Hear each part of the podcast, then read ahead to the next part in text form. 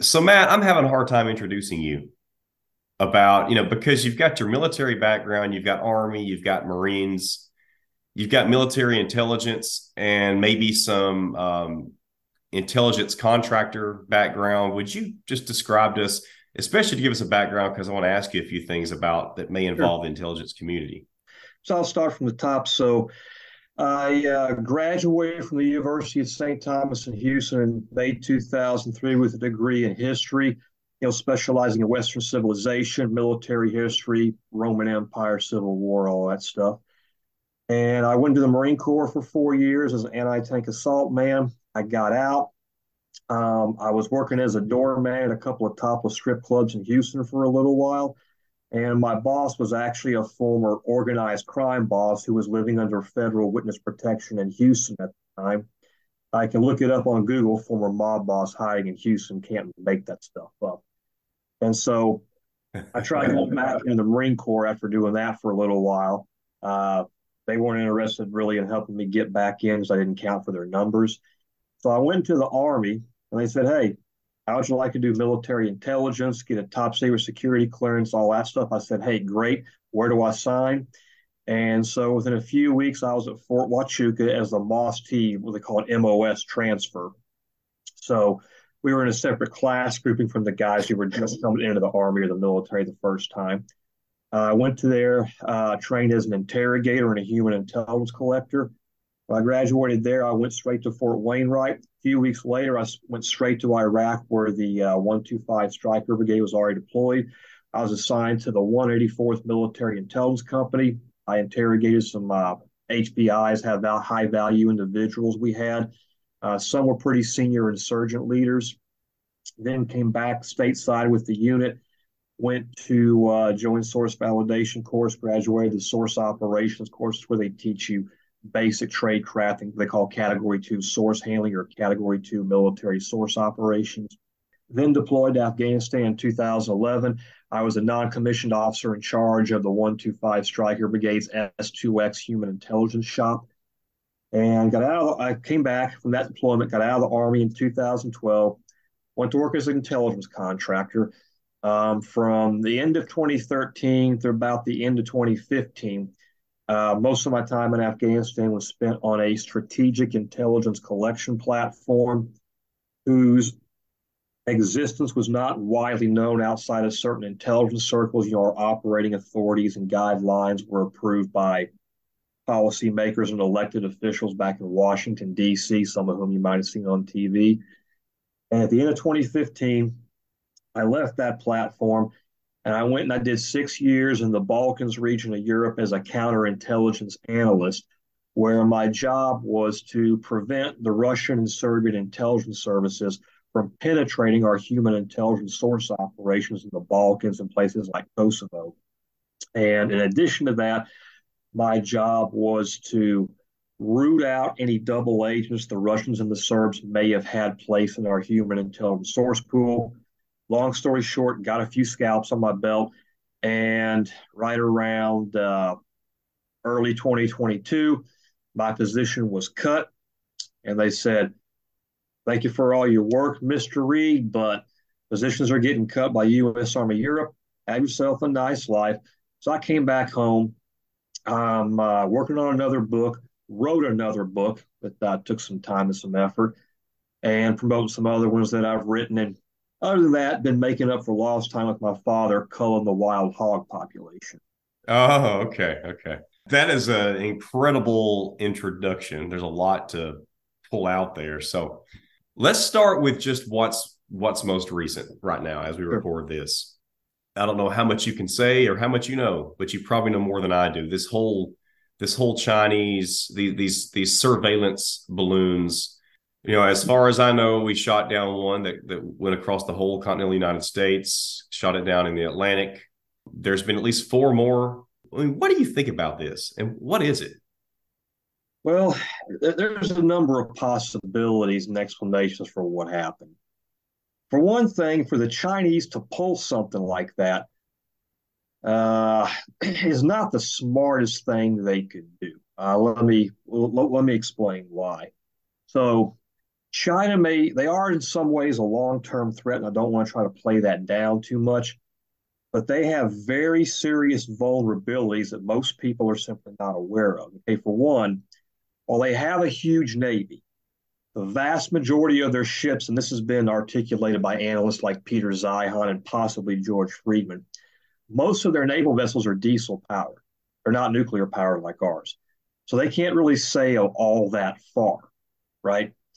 Like no more than maybe a thousand miles or so. That's assuming we're not trying to sink them. China gets uh, the vast majority of its oil and gas from Middle Eastern oil and gas coming out of the Persian Gulf and the Strait of Hormuz. They are by far the country that is the most dependent on Middle Eastern oil and gas right now, and have been for a number of years.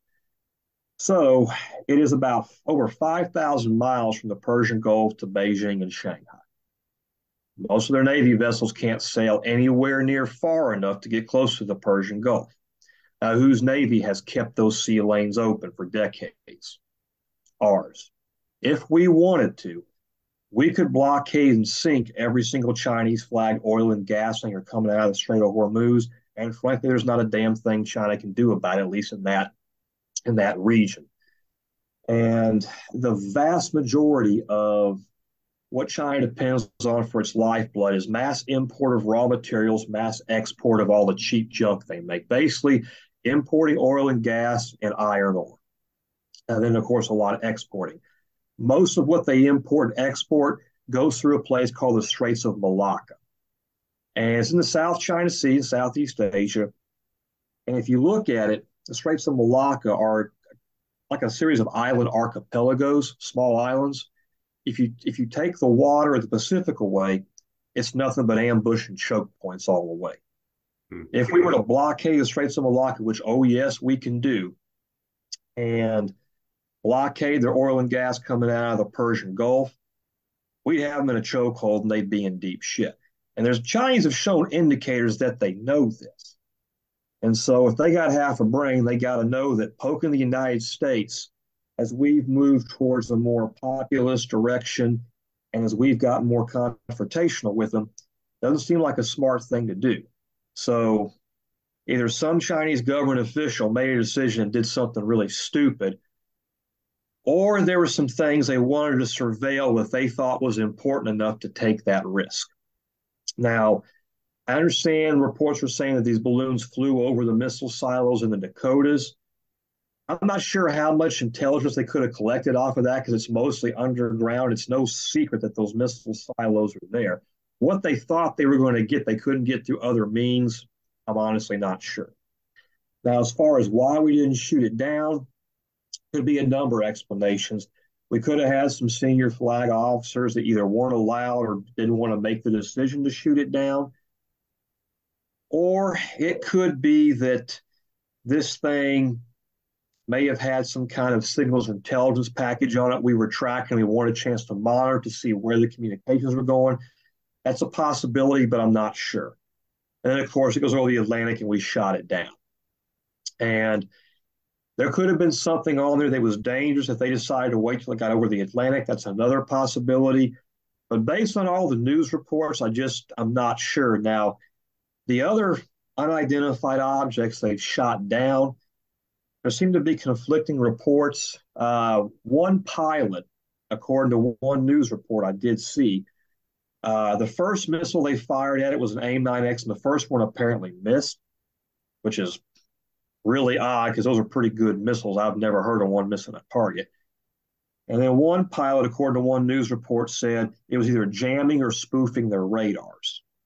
Now, I didn't go into much more detail. If if I was still in the intelligence community, I would have to sit down with the pilot and do what we call a debriefing and say, okay, you know, Captain, Colonel, Lieutenant, so and so, you say it did this to your radar. How did it do it? How do you know it was doing that? so on and so forth. And of course, that report would probably get a top secret classification slapped on before it was published out.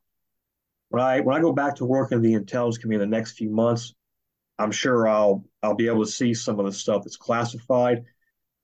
What it could be, um, I'm not 100 percent sure. Yeah, it's just pretty bizarre, and I, I haven't jumped to many conclusions, but I mean, I've always thought that Not always, but I mean, the last few years, I've thought that China is not as intimidated by the United States as maybe they have been in, in times past. Though, what do you think, though, Matt? Well, if they're not, then they're not thinking straight because their their primary industrial inputs they need to survive and keep the lights on the security of that flow of oil and gas has always depended on the U.S. Navy. We could we, we could have cut it off anytime we wanted. Uh, the reason that we protected their oil and gas shipments going back to the 1970s was to bring them on our side versus Russia and the Soviet Union under Nixon. It was a pretty smart decision at the time, and it worked pretty good. So they have a lot of vulnerabilities, and they're actually more vulnerable than they were in the past because of the last few years, a whole lot of Western and American firms have been, quite frankly, hauling ass out of China starting around 2014, 2015. Because what a lot of American companies found out, and this just goes to show you you don't have to be a genius to be a corporate executive or a shareholder, is they do not have an independent court system at all, right? If someone absconds with your money or steals it, if you're an executive or an investor or whatever in the US, Canada, Japan, or Europe, there's an independent court system. You do have recourse to get it back, right? That's not the case in China. So around 2014, a lot of executives started realizing, hey, why are all of our bank accounts drained? And Chinese Communist Party bosses in different regions we're just cleaning out their bank accounts. And we say, you can't do that. We'll sue you. And they're like, where? There is no court system. There is us, the party bosses, and the Politburo, Bubba, and that's it. So a whole lot of Western companies all of a sudden are just basically being robbed blind by the Chinese. They come complaining to Uncle Sam, and we say, We didn't tell you you had to move your stuff over there, moron. You did it on your own because you didn't want to deal with the unions. Mm-hmm. And then now these Communist Party bosses are robbing you blind. That's your choice, your problem, Bubba. So that starts to happen. And these executives realize, for example, the ones that were stupid enough to stay there through COVID, like Apple, they try to get their factories back up running, and the party bosses just keep locking everything down again.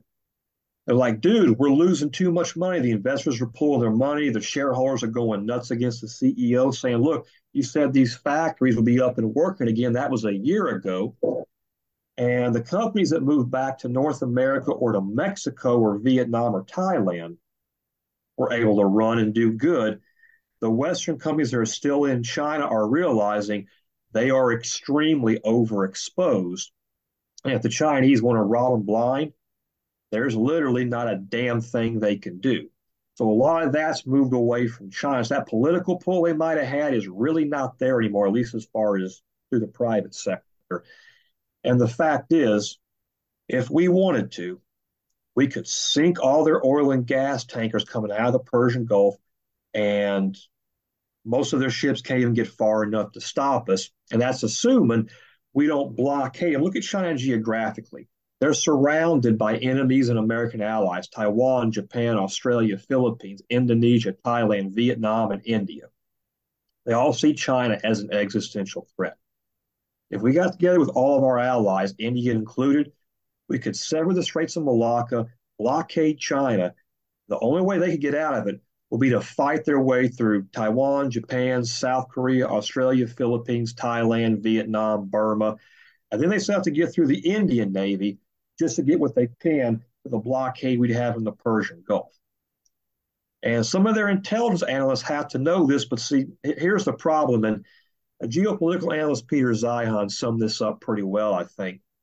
The Chinese have always had a weird culture of what he describes as shooting the messenger. And it's a very totalitarian system, right? I mean, the, the heads of the Politburo execute government officials all the time whenever they feel like. And that's just what they do. There's no law. There's, there's really no rule of law outside of what they decide they want.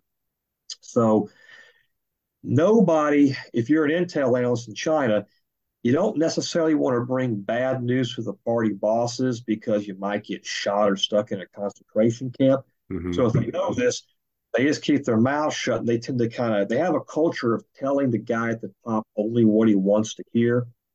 And so maybe the guys at the top don't realize just how much damage the US and all of our allies in Asia could do all at once if we wanted to. That might be why they're doing some of the dumb things. And also, the fact is, they have a massive population that they have to keep in check. You know, having almost 2 billion people is not an asset, it's a liability. Um, keep, keep, keep in mind, 600 million people in China still live in sub Saharan poverty. Doesn't sound like a very prosperous country when you really step back and look at it. It has the veneer of a first world country, but a number of years ago, vast swaths of China's population in their rural interior were, were resorting to cannibalism to survive. And so, not just those energy vulnerabilities, but they also have food supply vulnerabilities that are actually being exacerbated by the war in the Ukraine. They, they are actually not in very good shape. You want to know the hmm. truth? Okay. Interesting take. By the way, your top secret clearance is it just kind of like on um, on hold right now? More, more or less, it's just it's it's good. It's there. It's just not it's just not officially activated because I'm yeah. not you. Like they can easily do it. They don't. Oh, they don't have to do a background check anymore. I can just kind of reactivate it once you're. Well, I've, uh, I had my reinvestigation done about a year ago, and it was cleared and good to go. So for about the next five years, I'm good. Okay. Well, let's talk about Ukraine. The sure. the global effects of the war in Ukraine, you know, Russian intelligence, what they're thinking, because you've definitely got some insight there from dealing with them in the Balkans region. So, what do you think? What do you, what do you want to say on that with the effects and why they did it and what's the outcome and whatever else, Matt? Sure. There's there's a there's a handful of reasons, core core reasons I would say why they're doing this. Uh, so I'm going to do, I'm going to take a, give you a military historian's take. I'm going to gel that together with the analysis we did in U.S. Army Europe and what we in the intel community know. I'm going to tie that together with, again, analysis done by Peter Zeihan, because his analysis on the global effects ties in perfectly. So I'm going to try to make it all make sense. Okay. So first, let's start with Russia's geography and history, right? I mean, they are freaking huge, massive borders. Russia's geography has always been both a blessing and a curse. It's not a total blessing like ours is. In peacetime, when they're trying to protect themselves, it's a curse because it's so huge. I'm talking thousands and thousands of miles, Siberia, you know, all that. But when someone invades Russia and sets foot on Russian soil, the paradigm goes 180 degrees the opposite. And geography starts to work against the invader because it's so massive, right? Just ask Napoleon, just ask the German Wehrmacht in World War II. So the Russians, for the last like 300 years or so, most of the existential threats and invasions that they face have come from Europe. They've come from the West. Even though in, their, in much of their early history was from the South, China, the Mongols, the Huns, all that. So past three centuries, mostly invasions coming from the West and from Europe, again, Swedes, Poles, Napoleon, the Germans, all that. And put it in perspective, in World War II, the German, excuse me, in World War II, the Russians lost about 27 million people fighting the German Wehrmacht. Uh, they lost more civilians at the siege of Leningrad to starvation and cannibalism than the servicemen we lost in World War II. Wow. Just got to put that in perspective. So it certainly had an effect on their thinking. You know, how could it not? And so it's one of the reasons why after World War II, they moved all the way into Hungary, Czechoslovakia, and Eastern Europe. That was what they always wanted to give them some strategic depth.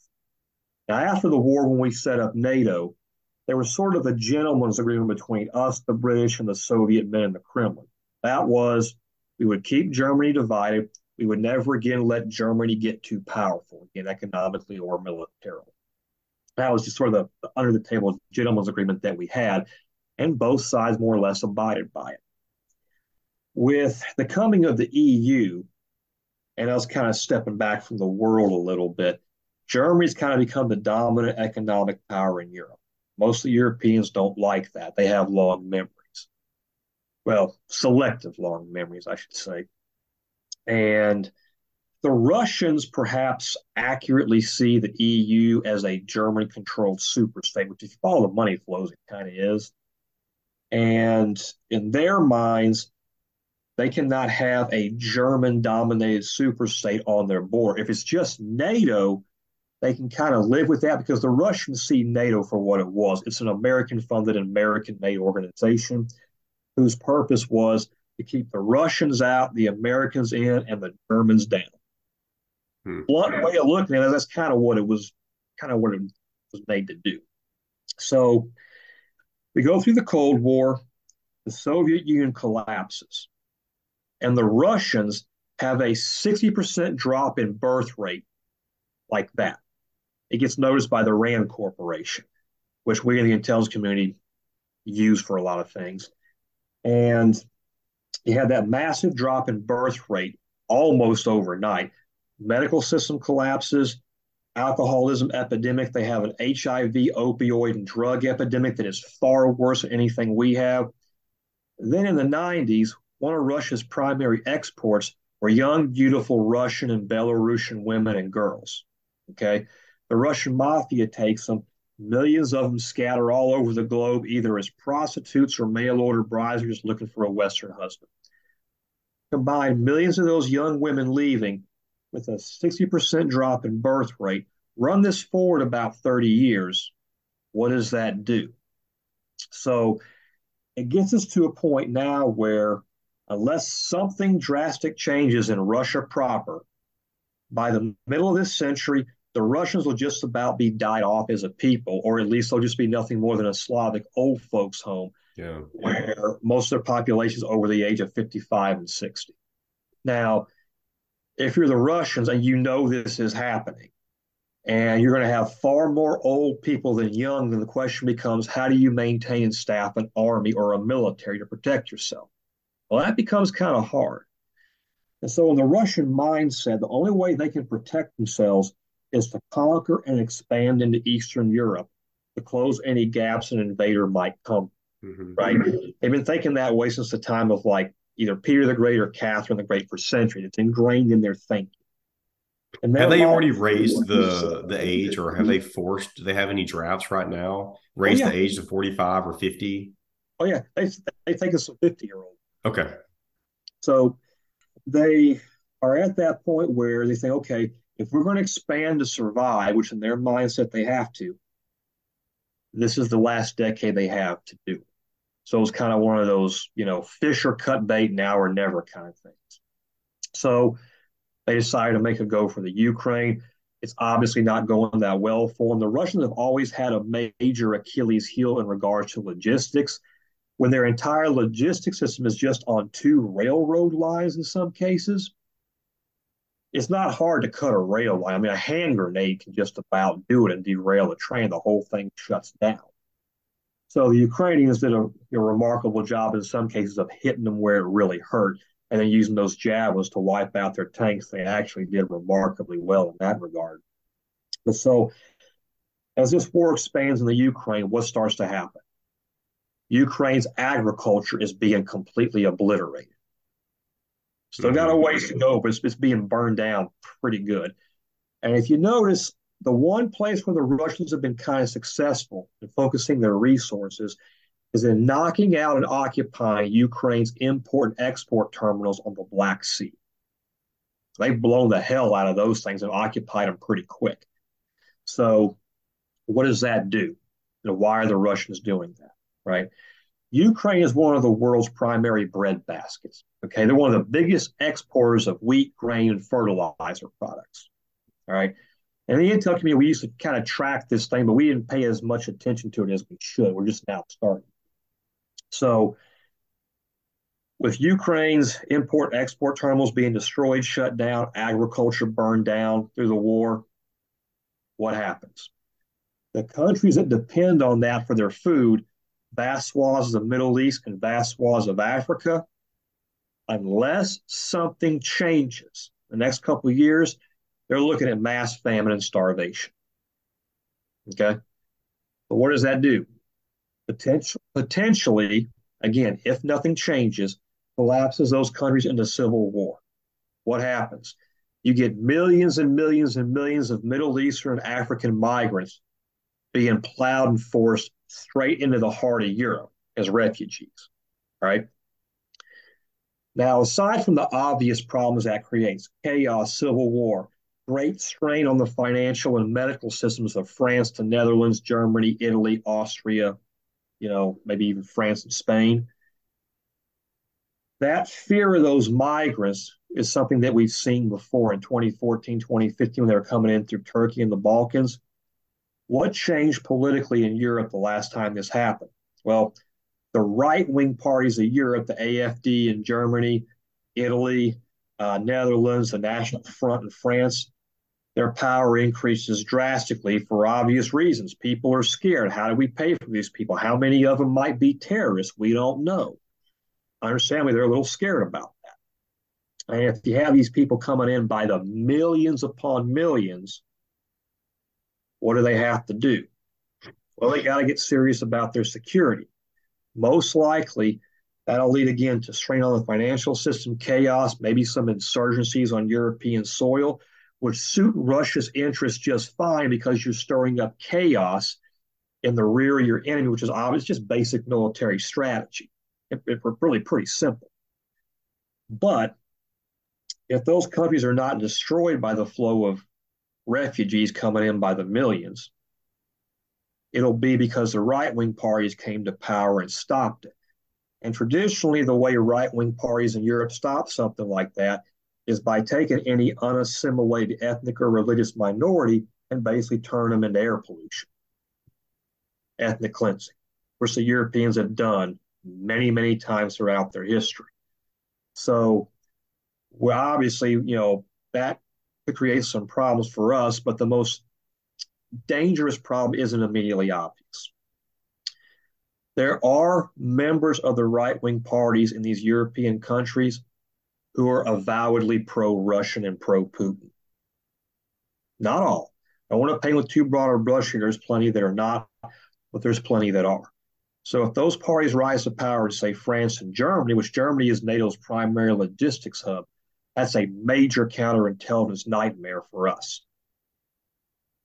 And so even if the Russians don't necessarily win and take over Ukraine, if they can smash their agriculture and smash their import and export terminals beyond repair, they cause famine in the Middle East and Africa.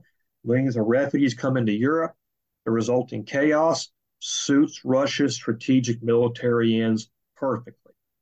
And some people hearing me say this may think, well, what does Putin think about all this? And I say, doesn't matter as much as you think. The intelligence services of Russia have run that country since the czarist era. Okay, even with the exception of when Stalin was in charge, because he was pretty smart and ruthless. I mean, wow. So the, the intelligence services run the show. And that's guys like uh, Alexander Bortnikov of the FSB, Nikolai Patrushev. These guys are the really the shot callers in the Russian deep state. And from what I can see, and from what I saw when I was an analyst in U.S. Army Europe, they know exactly what they're doing. What's going to come of Ukraine itself five years from now? Is it just going to is it going to be a a famine situation there? Are they going to capture Zelensky soon? I mean, what do you think? There's a lot of ways it could go, none of which is really going to be good for anybody.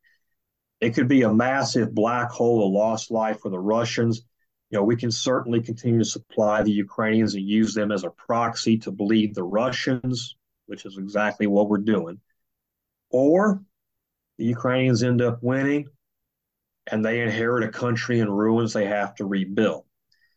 Now, long term, there is another major national security issue very few people are even talking about, but it keeps those of us in my line of work up late at night when the Russians start to die off as a people, mid to late part of this century, where they can't staff a military or security services anymore, here's a million dollar question. What happens to the thousands upon thousands of nuclear weapons they have? They're going to be up for grabs. Yeah. That is a long term problem that I can guarantee you is keeping many of my fellow analysts up late at night because we're probably not 100% sure what we're going to do about that. Yeah, good point. Matt, what about anything that you learned, you know, when you were over there in the Balkans region or anything that maybe would surprise us? Can you tell us anything else about your time there that'd be interesting to the audience? Sure. So the Balkans, we haven't assigned in the United States that much priority to it, but the Russians have. Long story short, the Russians have vast, multi layered, what I would just call redundant and, for lack of a better word, elegant paramilitary networks and proxy war networks well established throughout the Balkans. When I left, based on what I was looking at, unless something's changed in the last year, if the Russians wanted to, they could more or less throw a switch and just set the Balkans on fire, especially any regions that are dominated by Slavs, with the exception of the Macedonians. The Macedonians kind of want to more be a part of NATO, but the Serbs, you know, Slavic Bosnians, uh, the ethnic Serbs in places like Bosnia and Croatia they like the Russians, they could do a lot of damage there. Now you think, well, why would the Russians do that? Well, real simple it's a fixing action. They stir up trouble, force the U.S. NATO to commit troops in the Balkans, and then in the event we go to war with Russia in Eastern Europe or in Western Ukraine, they got a proxy war they can use to bleed us to death and minimize the number of troops and resources and firepower we had to throw against them. Again, ruthless but basic military strategy. That's something most people don't know. But let me assure you, there are things in the Balkans that can blow up in our faces if we're not careful. Like what? Like the Russians stirring up trouble with their paramilitary networks. You know, what they could do, they could stir up something in a place like uh, North Mitrovica in Kosovo, north of the Austerlitz Bridge, which is where that's, that's the dividing area between the ethnic Albanians in the south and the ethnic Serbs north of the river. Start shooting the U.S. troops in Kosovo. Um, I'm not sure how much damage they could do to Camp Bondsteel because Camp Bondsteel's in an Albanian area, and the Serbs would have a tough time getting through there without getting shot to pieces. But areas that are dominated by ethnic Serbs, and there are Russian intelligence officers all over that place. I used to have stacks this thick and files this thick on almost all of them. And it, it was quite clear what they were trying to do and what they were planning for. Um, now, how would we contain something like that? It would involve deploying U.S. and NATO troops to contain it and try and tamp it down. And it's just a question of how much damage the Russians could do, not whether or not they could do damage. They most certainly can. Yeah. Okay. When you were over there in the Balkans region, did you just try to physically wise just fit in? Uh, did you grow a beard? I mean, what was your what was your look like?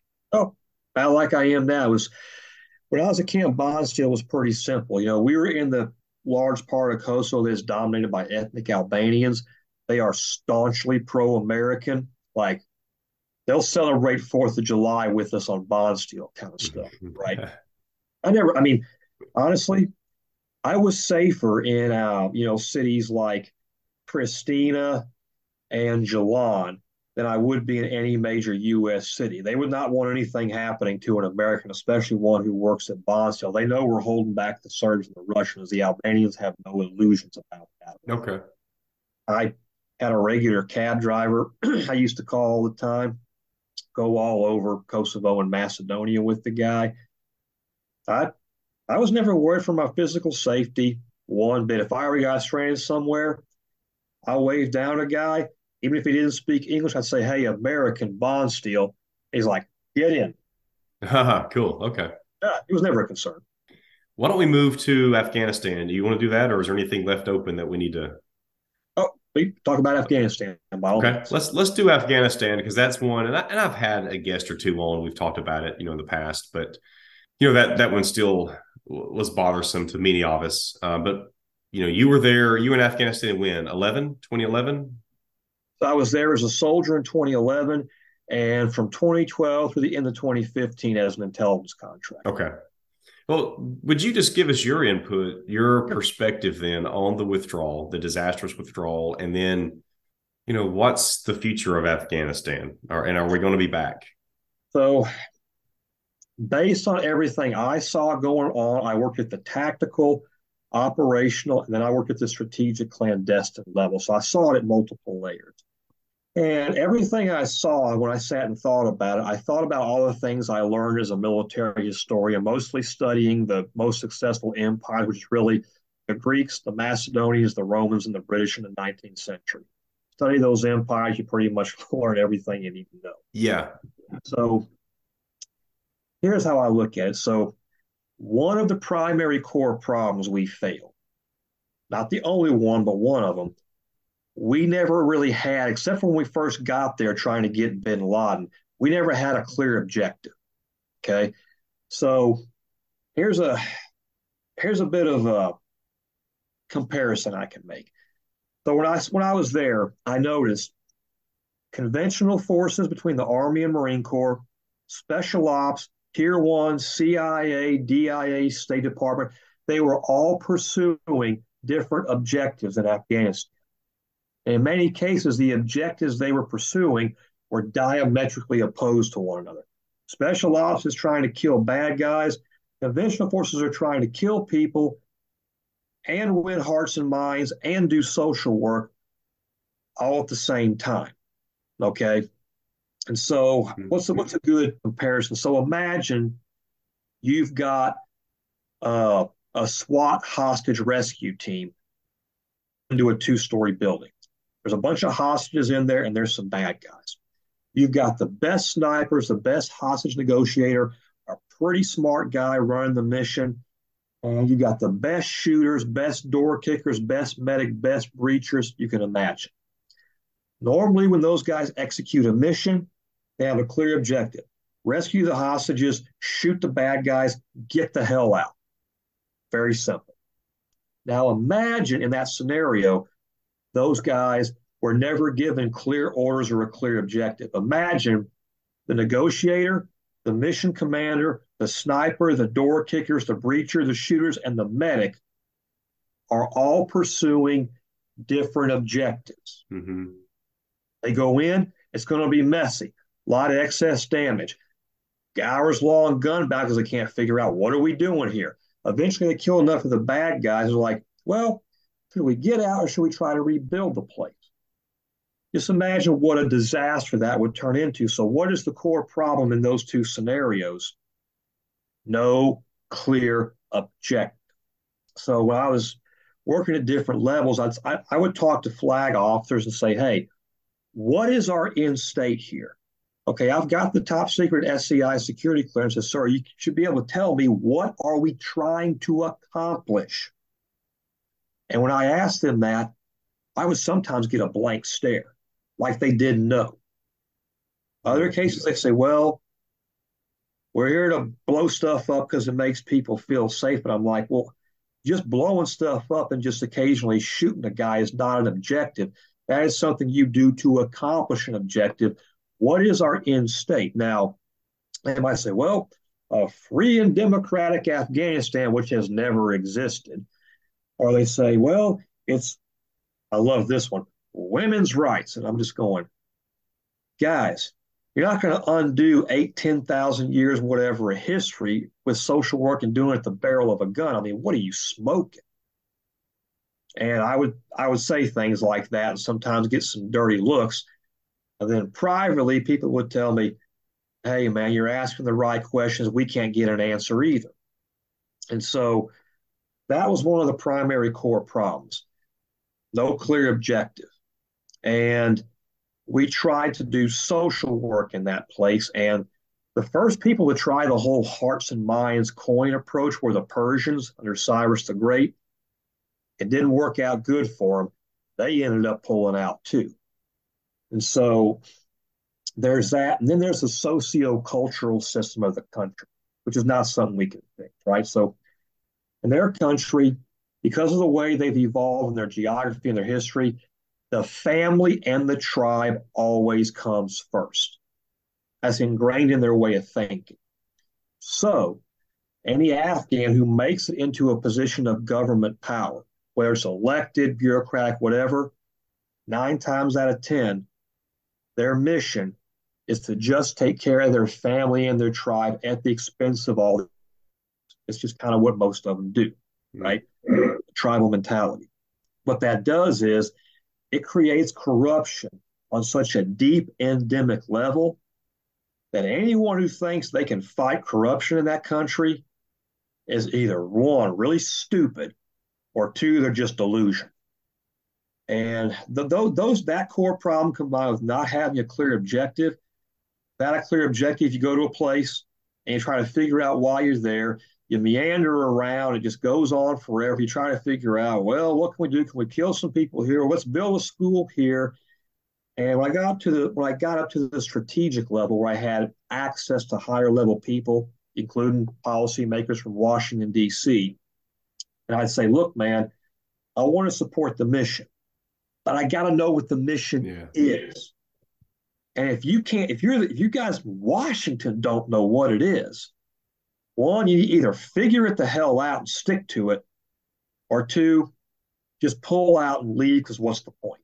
Right. And so I do think the Biden administration's decision to leave, I do think that leaving was the right decision because really we're just wasting lives and money. How many thousands of lives have we already wasted? What's the point of wasting a thousand more when accomplishing nothing? The way the pullout was handled, the incompetence, I think, crossed the line into criminality. Um, I, I can tell you as a military historian, the Romans and the Greeks would not have made these mistakes. Or if they had, they would have corrected course a lot quicker. Yeah. And their pullout would have been much more well done. And we, when I worked in Afghanistan in 2014, my intelligence platform was part of the original withdrawal plans we had drawn up when we thought Karzai wasn't going to sign the bilateral security agreement. The original withdrawal plan was very well done. It was very well organized. We were going to fall back by unit, by platform to Bagram Airfield in Kandahar, reverse bounding. One unit's going to pull, going to cover, then we're going to cover, and they're going to pull back. It was very well thought out, even though it was a little crowded. The basic plan made a lot of sense. Bagram was the fallback point. Huge airport, hundreds of square miles of standoff distance. Nobody can really get close to that base without getting smoked by a drone because it was vast, mostly rolling hills and flat land. And then somehow we give up Bagram and we use Kabul as the fallback point, which that little airport is surrounded by tall buildings and elevated position. We call that a fire sack ambush. That is tactically the stupidest thing you can possibly do, and yet we did it the lowest ranking infantry private in the Marine Corps of the Army, after going through infantry school, would not have made that mistake. And yet, flag officers and decision makers, well, they made it loud and clear. And I just look at that and I'm just going, Jiminy Christmas, man, we cannot afford to be this stupid in the future. So that's what I think about it. Yeah. Look, this is just from a like a, a very far distance away, but did we leave too quick? I know we left Americans there. Did we just pull out and then just didn't think about really how to do it? I mean, what what about more in depth there, Matt? Sure. So you're definitely right. In terms of how we pulled out, it was faster and very stupid and sloppy in terms of how we did it. The thing of it is, back in 2014, when we were thinking about pulling out en masse the first time, we thought it out very well. I saw some of the planning, and it was actually well done. Those plans were drawn up, and then we worked. John Kerry came in, and we worked out a deal between uh, Ashraf Ghani and Abdullah Abdullah. One would be the president, one would be the CEO of the country. Can't make this stuff up. It was it, it was designed to prevent a civil war, and it did it did accomplish that. But the people who came up with those plans, the active duty officers and the contractors and government people, you know, seven years later, six years later, whatever, they're not there anymore because we've drawn down. Yeah. So all that in memory of what the plans were and where those plans were stashed and whatever safe, those people are gone. So all that memory and knowledge is gone. And I'm sure that probably played a role in how sloppy it got. Um, in terms of how we did the pullout, This was not very well thought out. And they were pulling out so fast, leaving Americans behind. And to be fair, some of that is on the contract companies because the contract companies, they don't get paid by the government unless they have a, a person's ass in the seat or in the slot. So instead of doing the right thing like some companies did, the one I used to work for was going to, you know, did it right. Some companies told their U.S. contractors, hey, stay there. And they wanted them to wait to the last possible minute so they could make a little more cash on the way out. Some of those people got left behind. Okay. So, two more topics I'd like to cover then. Sure. Before we get to your books, interrogation. You know, what can you say about it? You've you've done it. Um, and I'm also curious, does it do the tactics differ from the country the person is from or their background kind of thing? In certain cases, it can. So there's certain good basic principles you do learn at the interrogation course that you know do serve you well. It's a good basic grounding, but you do have to study the history, the language, the religion, the culture to understand how best to apply what you've learned. Right. So for example, um, in Iraq, we would have we had two main insurgent groups in Diyala province. Jaysh al-Mahdi, they were Shiites. Ansar al Sunna, they were Sunnis. They both fought us, but they both hated each other's guts. But we could sometimes get creative and play them off against each other. You know, if you're, say, a Sunni leader, I say, hey, man, you know what? You don't want to rat out your boys. Hey, brother, it's cool. Respect that. But what can you tell me about these damn Iranian backed Shiites over here? You know, they're real assholes, aren't they? Ah, yes, Mista. I don't like them. Here's where they keep all their stuff.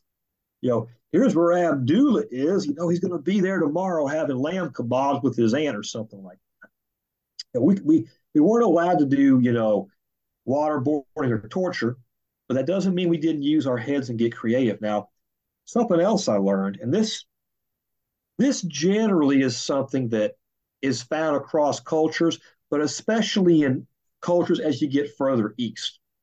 So there's a there's an innate respect for aged older people, particularly older men in that culture. And if you're a young guy like me interrogating an old guy, if you treat him with a certain amount of deference and respect, and you come to him not like you're trying to interrogate him or push his buttons or, you know, come at him hard, here up harsh, we used to call it. But if you say, hey, there's a lot of things I don't understand about the places you live in. Mr. So and so, why don't you teach me? And older men kind of have a, a deep psychological tendency to want to impart wisdom to a young man who approaches them with a certain amount of humility. Sometimes that did pay dividends and did work. And so you may talk to a guy and say, All right, tell me how you get to work.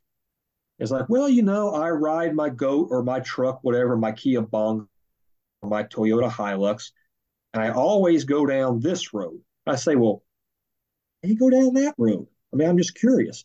Oh, because the other road has all these rocks stacked one on top of the other. And I'm like, why does that scare you? And he says, oh, that's how we mark where IEDs are planted. And then we go to the commander, we report to him and say, hey, sir, here's what your infantry guys can look for to spot IEDs. There was no real interrogation or approach strategy done for the most part. But by eliciting a little information, we've now got something that can save some lives. And you can still get good information doing that, saying, hey, you know, you know, Mohammed, man, why why do you guys hate this group of insurgents over here? You know, I don't understand, man. You know, I'm a young guy, I'm a stupid American. Teach me, I want to learn. And the things he tells me may not seem like intelligence on the surface, but it may give me something that allows me to go to an infantry unit and say, hey, this is why these guys are the way they are. And if you want to hit them where it hurts, this is probably where you need to hit them. So it's not an exact science, it's an art form. Yeah. Do you actually take notes or is it all just recorded and other people are watching it and you go back and watch it and that's when you take the notes? So the ones that I did were all recorded, but we still go in there with, you know, maybe a, a notepad and a few pieces of paper and a pen. If you, you, you can sometimes run an approach strategy and get a guy to, we call it break. You know, some guys would, some guys would get scared and just be like, "Oh, Mister, I'm so scared." You'd be surprised. Um, you could you could never you, you could never really predict what they were going to do. I found that out the hard way. If you get them to quote unquote break, give you information, you start taking those. You ask follow up questions. And then you go and you bang out what we call an intelligence information report. It gets proofread by the S2X and the reports officer, whoever that sergeant or staff sergeant is, or whoever specialist is working for them. And then it gets published out where the entire intelligence community can query it and read it, right? And it's almost like a, cl- a classified version of a news report. It's a little more rigid, a little more well organized. That's what we would do. And everyone in the intel community can read that report. Other units can read and get good information off of it. That. All right. So when you were giving your introduction, it's very very interesting and i'm thinking i mean i already know you have books but i still think that every many people will go man he could write some really interesting books so please tell me that your fiction books are really a lot they there's a lot of truth to them based on your experience there is so i'll start with the first one i wrote so first one is about a 508 page novel called In the Death of Night 2.0. Uh, okay. what that, yeah, what that one's about, it's about a retired CIA paramilitary officer named Bill Carpenter who runs a private security firm in Houston called Mercury Security. Okay. And he's old school CIA. He's a Vietnam vet, Air America, Laos you know, advisor to the Mujahideen in Afghanistan in the 80s, all that good stuff. And so he's got this Merc firm, Mercury Securities, and they have a contract to do what we call technical surveillance countermeasures work for the Houston police, FBI, court system, ATF, ICE, all those agencies, right? Looking for keystroke monitors, listening devices, all that.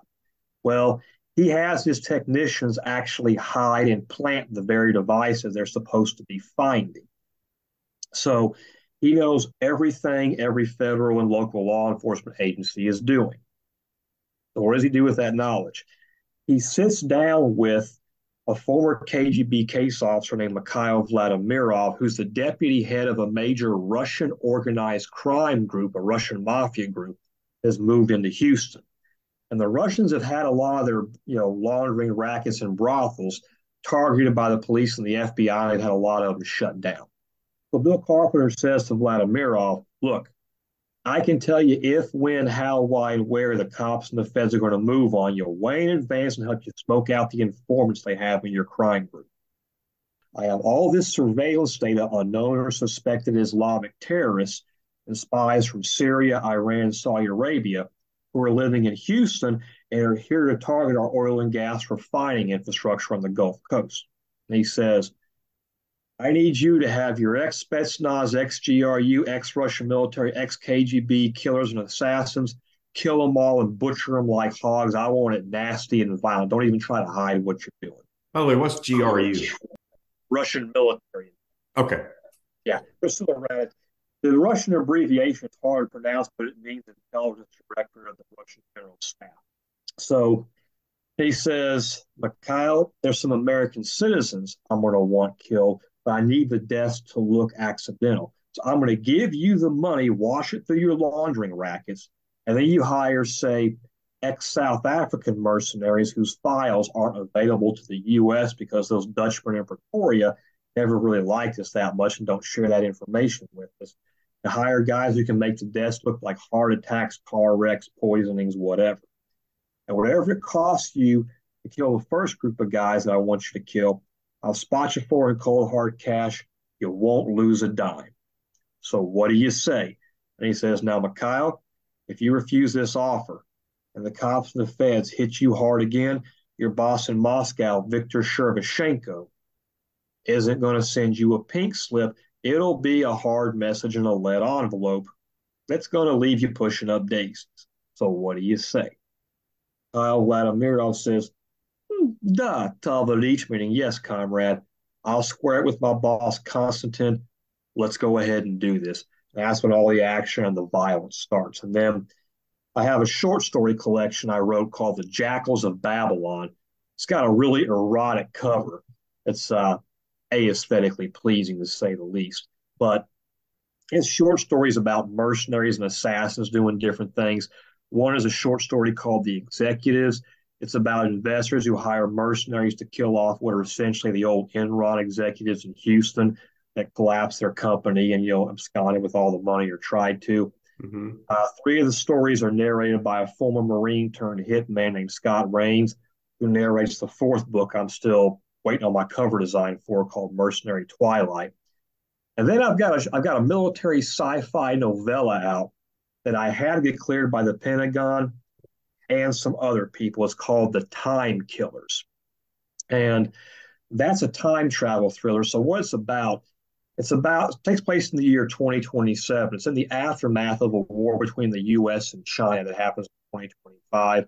The aftermath goes bad. There's a zombie virus released, nuclear weapons detonate on U.S. soil, and U.S. counterintelligence figures out that the four people who are responsible for that, two Chinese and two American turncoats, and the only time they were all together in one place was in Houston, Texas, in the late 80s, early 90s. And so what happens is a group of soldiers and scientists working on some deep black programs at Kirtland Air Force Base have figured out with the help of an alien they pulled from a, a UFO crash site along with his actual spacecraft, they figured out how to go back in time. So without telling anyone, they send operational support specialists back in time, the first in late 1987, to set up front companies to be cover for action and then they send five soldiers back to 1990 to meet up with them outside of Houston to kill these four individuals and change the course of history, stop the war's aftermath from happening. And it's it's kind of like Stranger Things for adults. It's that late 80s, early 90s culture as seen through the eyes of Gen Xers who, like me, were younger Gen Xers but cut their teeth in the war on terror and go the time in their childhood to change the course of history. And there's there's some really intense graphic sex scenes a lot of guys like, but those scenes are integral to the epilogue of the book that sets it up for the sequel that I'm writing right now. Um, centered around a call girl named Christina Blackwood. When you get to the epilogue of the Time Killers, something happens between 1990 and September 9th, 2001 that makes her behave a certain way. And it's got a the ending is kind of sad and heartbreaking, but when you read it, don't worry, it's not over. what does your family think about the sex scenes? Have they read any of it? Well, I had a couple female relatives that have read them that I was close to growing up, and they're like, "Whoa!" they're just like, "Holy cow!" It's it's the kind of scenes guys like us and guys, you know, guys in my target audience, guys like you and me would read and be like, "Wow." I'm so glad there's none of this fluffy duffy romance. It's Christina Blackwood is having a relationship with one of the soldiers named Sergeant First Class Mike Rains. And she doesn't want to be a call girl anymore. She wants to grab herself a man. She definitely knows what she's doing. But if you grew up in Houston in the late 80s, early, early 90s, um, there's a lot of stuff from back in those days that's featured prominently the clothing styles, the uh, raunchy aerobic scene they have where Rains first sees her and just about loses his mind while he's supposed to be doing surveillance on a Chinese spy. Know, arcade games feature prominently at the old Aladdin's Castle arcades are there. So it's it's a it's only a, yeah. it's a relatively short novel. There's a lot. But you grew up in Houston, so that's why you use Houston. Is that right? Okay. Yep. I I grew up. I'm, I'm 43, so I I remember the old arcade games. I remember what it was like growing up as a kid. I remember all that stuff vividly of what was different back then. Yeah. And so that that certainly made it easier to write a book that uh, again, if, if you're a fan of Stranger Things, I think you enjoy the book. Okay, good. And you definitely remember the Houston Oilers and Warren Moon. yeah, I, I remember the Oilers. Very interesting. Anything you want to say in closing? Because, by the way, I'll have a link to your books and your Amazon page for sure. Anything else, though? Well, one last thing for your viewers, and I know that uh, the people who you know watch this podcast are probably the types of people who are into these kind of things and probably are concerned about the direction the country's going. For any of those people who want to know how to fix some of our issues and who might go into politics or policy making, they absolutely have to study the Roman Empire because up until the late third century AD, when the Roman legion started to disintegrate because they, they couldn't get enough citizens to serve in the legions, that was the primary core problem that actually brought the Roman Empire down was that. But up until that point, study the Roman Empire because every single answer we need on what to do and what not to do they are all there. Great.